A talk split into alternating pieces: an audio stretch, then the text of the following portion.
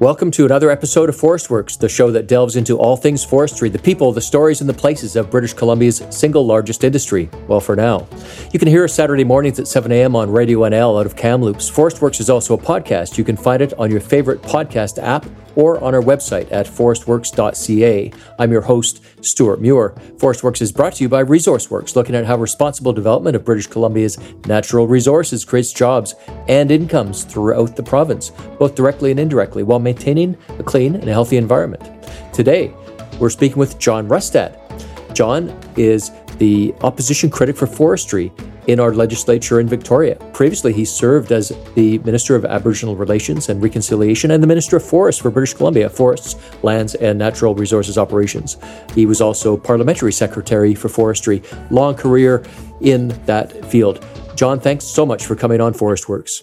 Stuart, my pleasure today.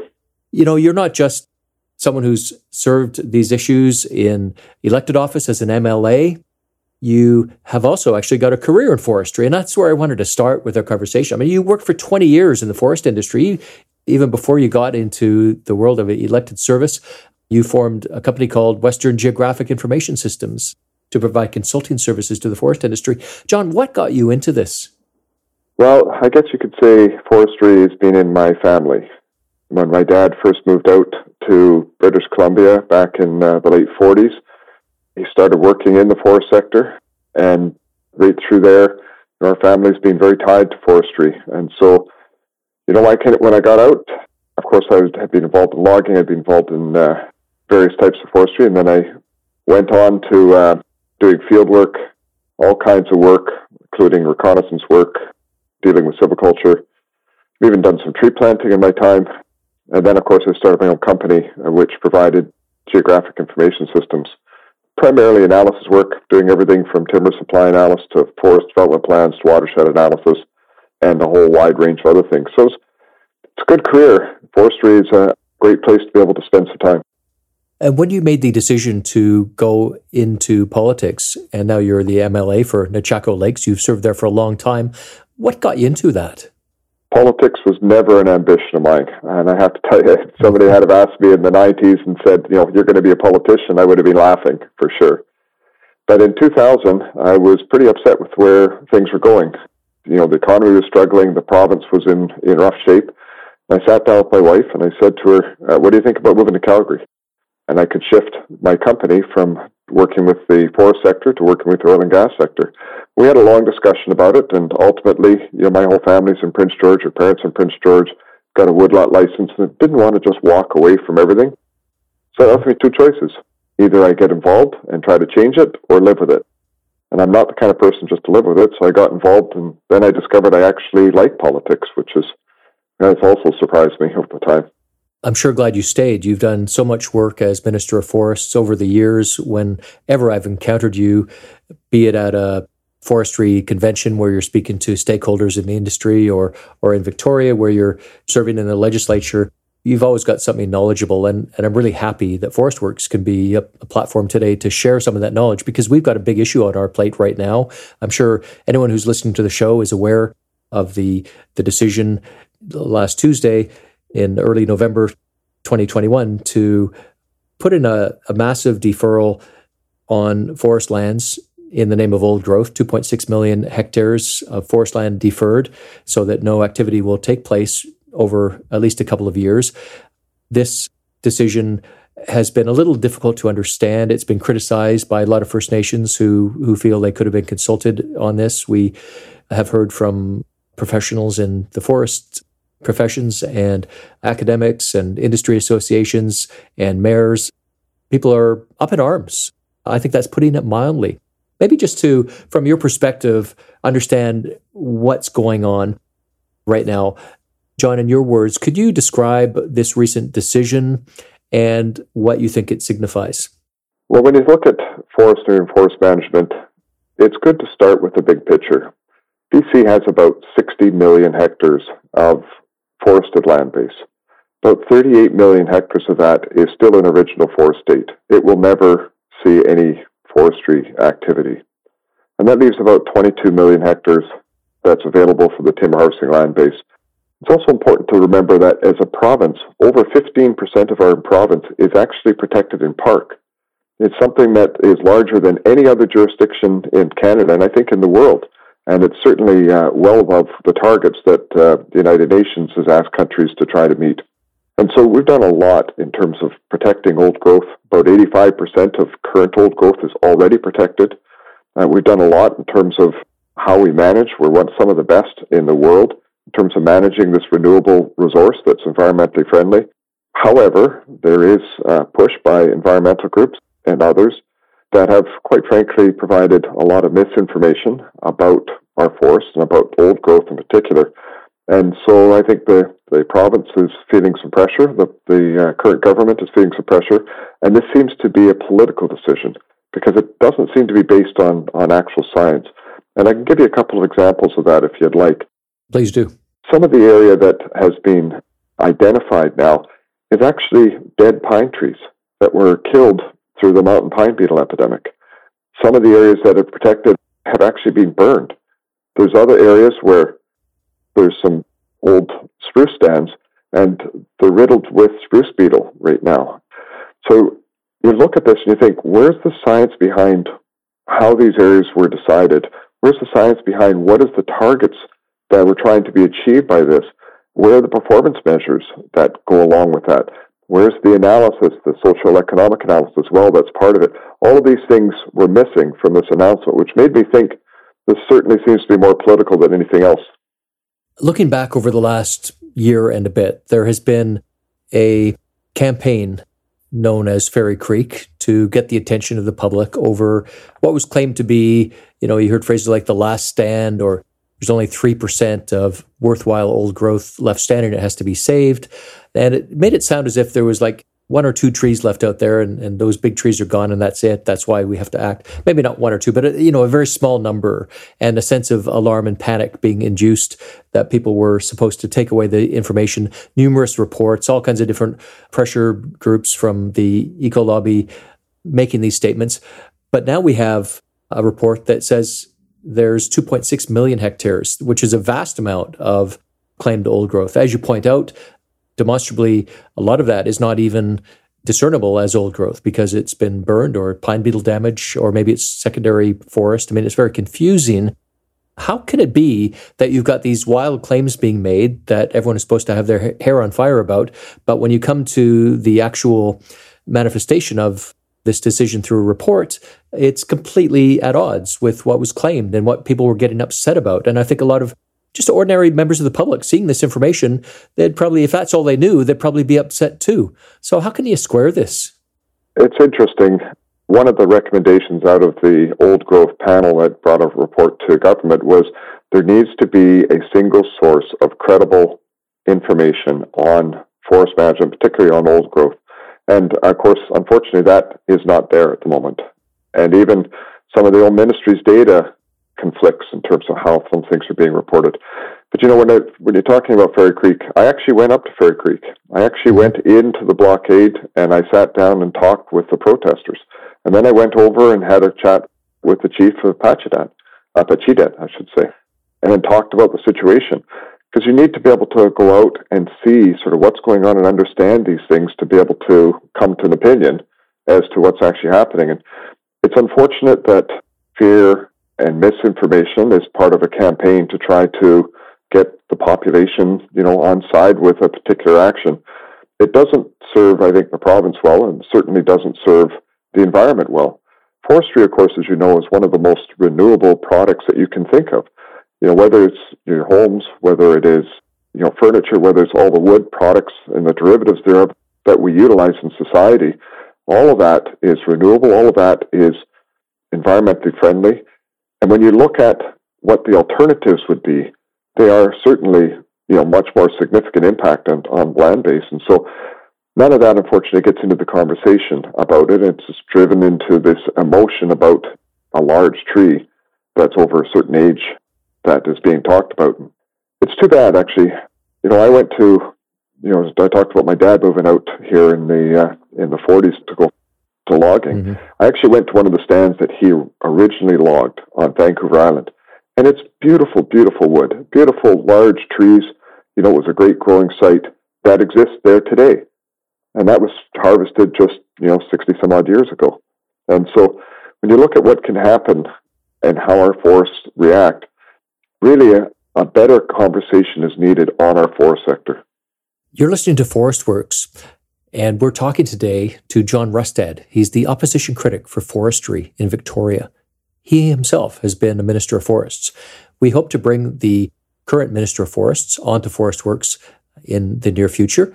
And having John's knowledge today as someone whose career is in forestry, in data analysis, is full of insights for this. So thanks again, John, for being here.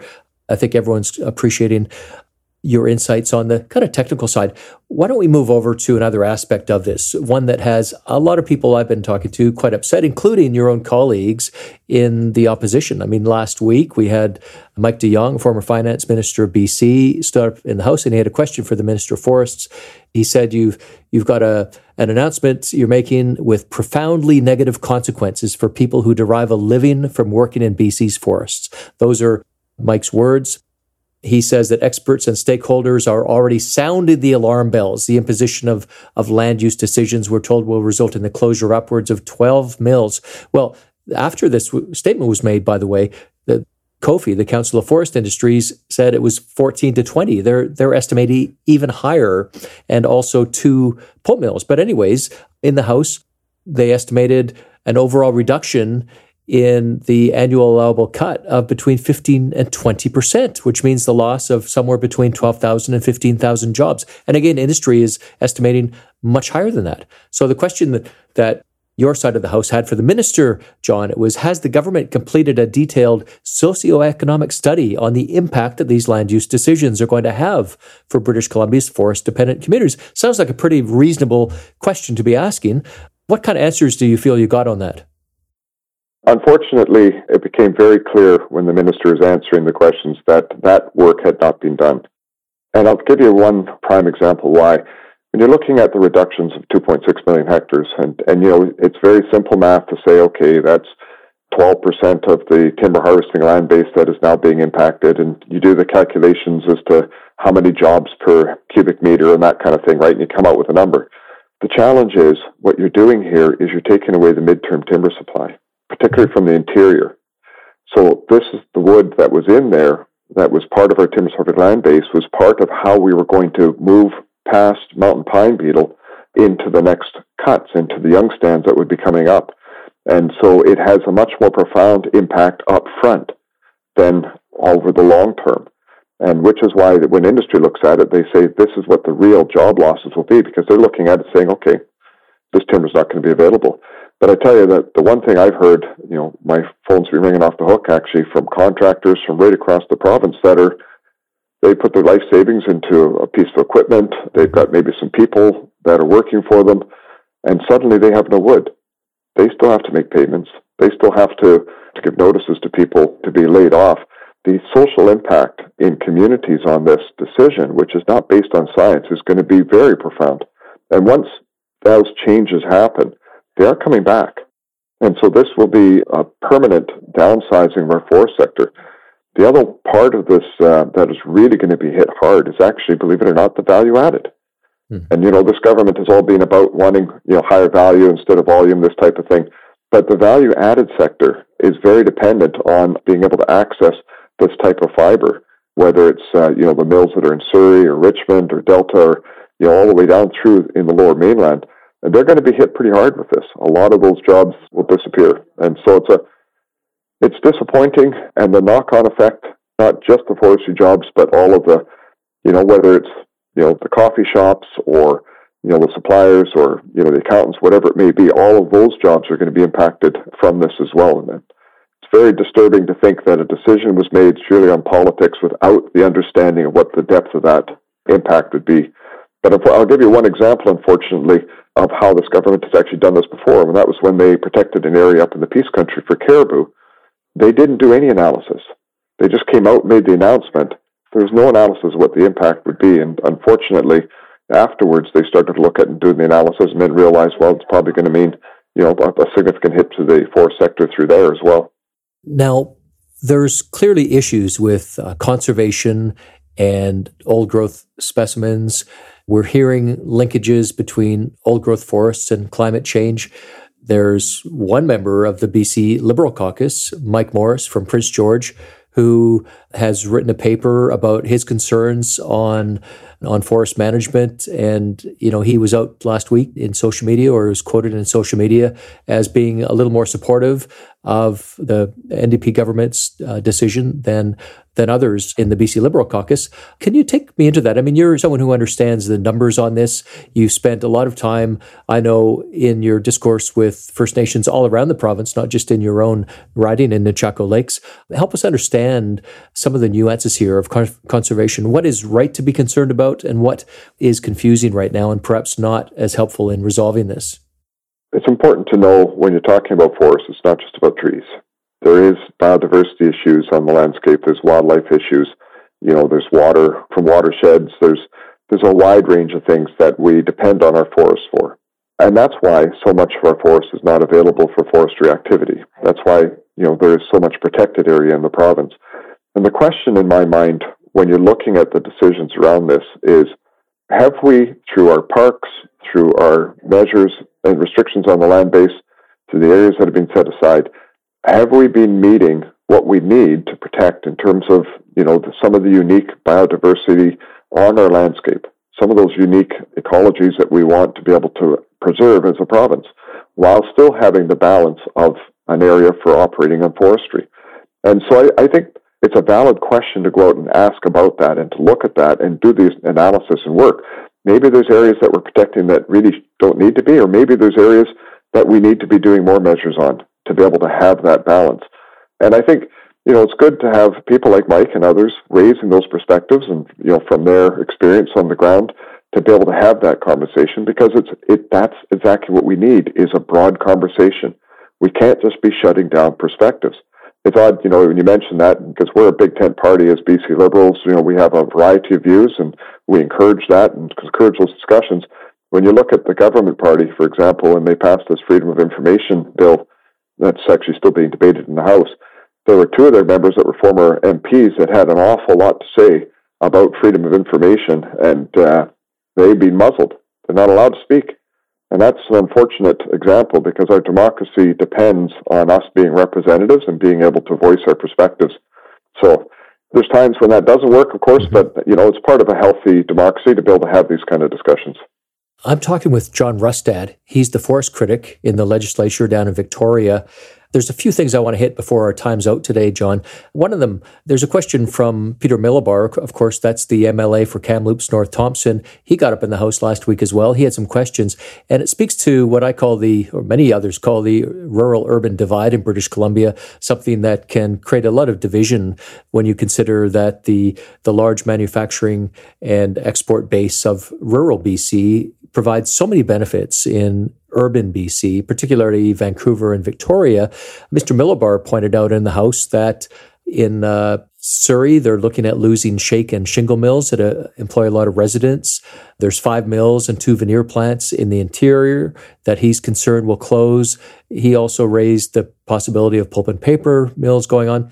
And what's the decision making to get here? So here's my question for you, John. I when I looked at the technical advisory panel on old growth that advised the province to do the things they've now done, I discovered that of the five members, four of them were strongly associated with one environmental lobby organization. And one of those four wasn't a technical expert, but rather a campaign strategist, whatever that is, and the registered lobbyist. So rather than going to academics or scientists or people with technical knowledge, they decided to go to people who were sort of political activists. And uh, there were some, you know, science-based people from the Sierra Club, the organization in question, on that. But did it strike you as well, or is it just me? I mean, be honest, that four out of five of those members would be from one lobbying organization. I mean, it just seemed wildly out of whack to me. I certainly agree with you. And that's why I say this decision was about politics more than anything else. It was being done for a purely political reason. And it's unfortunate because communities are going to be hit extremely hard, families are going to be hit hard, individual workers are going to be at the core of this decision. I can't go to my constituents and explain to them why this needs to be done. I can't go to them and explain to them why government has made this decision, other than to say they're making it for political reasons. They're making it because they're feeling pressure from environmental groups, and uh, you know we're unfortunately living going to have to live now with the impacts of these things, which is going to be pretty tough on you know so many people in this province. Mm-hmm. So let's look for the go forward here, where solutions can be developed, hopefully through some collaboration in Victoria, where all parties can contribute to this. What would a best case pathway and outcome be where we can take, you know, there are concerns people have all around, and we also see that those concerns exist in society, in the economy, the environment. All these things must be handled in balance. You've spent a lot of time working in government in your years on the government side and now on the opposition side to strike that. Let's give a little bit of hope here. What's the way, in just a minute or so that we've got left here, John Rustad, tell us what we should do. I hope through this, and there's going to be, you know, a large rally. I think on the 18th plan, there's going to be a lot of pressure that's going to be put on government. There's a lot of First Nations that are very upset about this because they were not consulted, and they want an economy too. They want to be able to engage on forestry. So my hope is that the government will see some reason and say, let's pause this. Let's go out and do the actual science and the analysis. Let's make sure we are targeting what we want to have achieved on the landscape. Let's set some parameters around that so we can have deliverables. And then let's have this conversation in a, you know, I guess you could say an adult manner with industry, with environmental, with all players, with, you know, First Nations especially as well at the table to determine what is the best path and what has been protected, what needs to be looked at, and how do we then also have a, a vibrant forest sector that is so needed for both the environment and, quite frankly, for our future as a province. John Rustad, you're the MLA for Nechako Lakes and you're the forestry critic in Victoria. Thanks for this analysis today. Really appreciate your presence. We do hope to have the Minister of Forests on this show. We want to hear all sides of the conversation as we go forward. You've been listening to me, your host, Stuart Muir, in conversation with John Rustad. We'll continue to dig into the important topics about this important industry, getting beyond the headlines and at the facts. So tune in to Forestworks next time to find out the latest on forestry in British Columbia. Thanks again, John. Thanks, Stuart.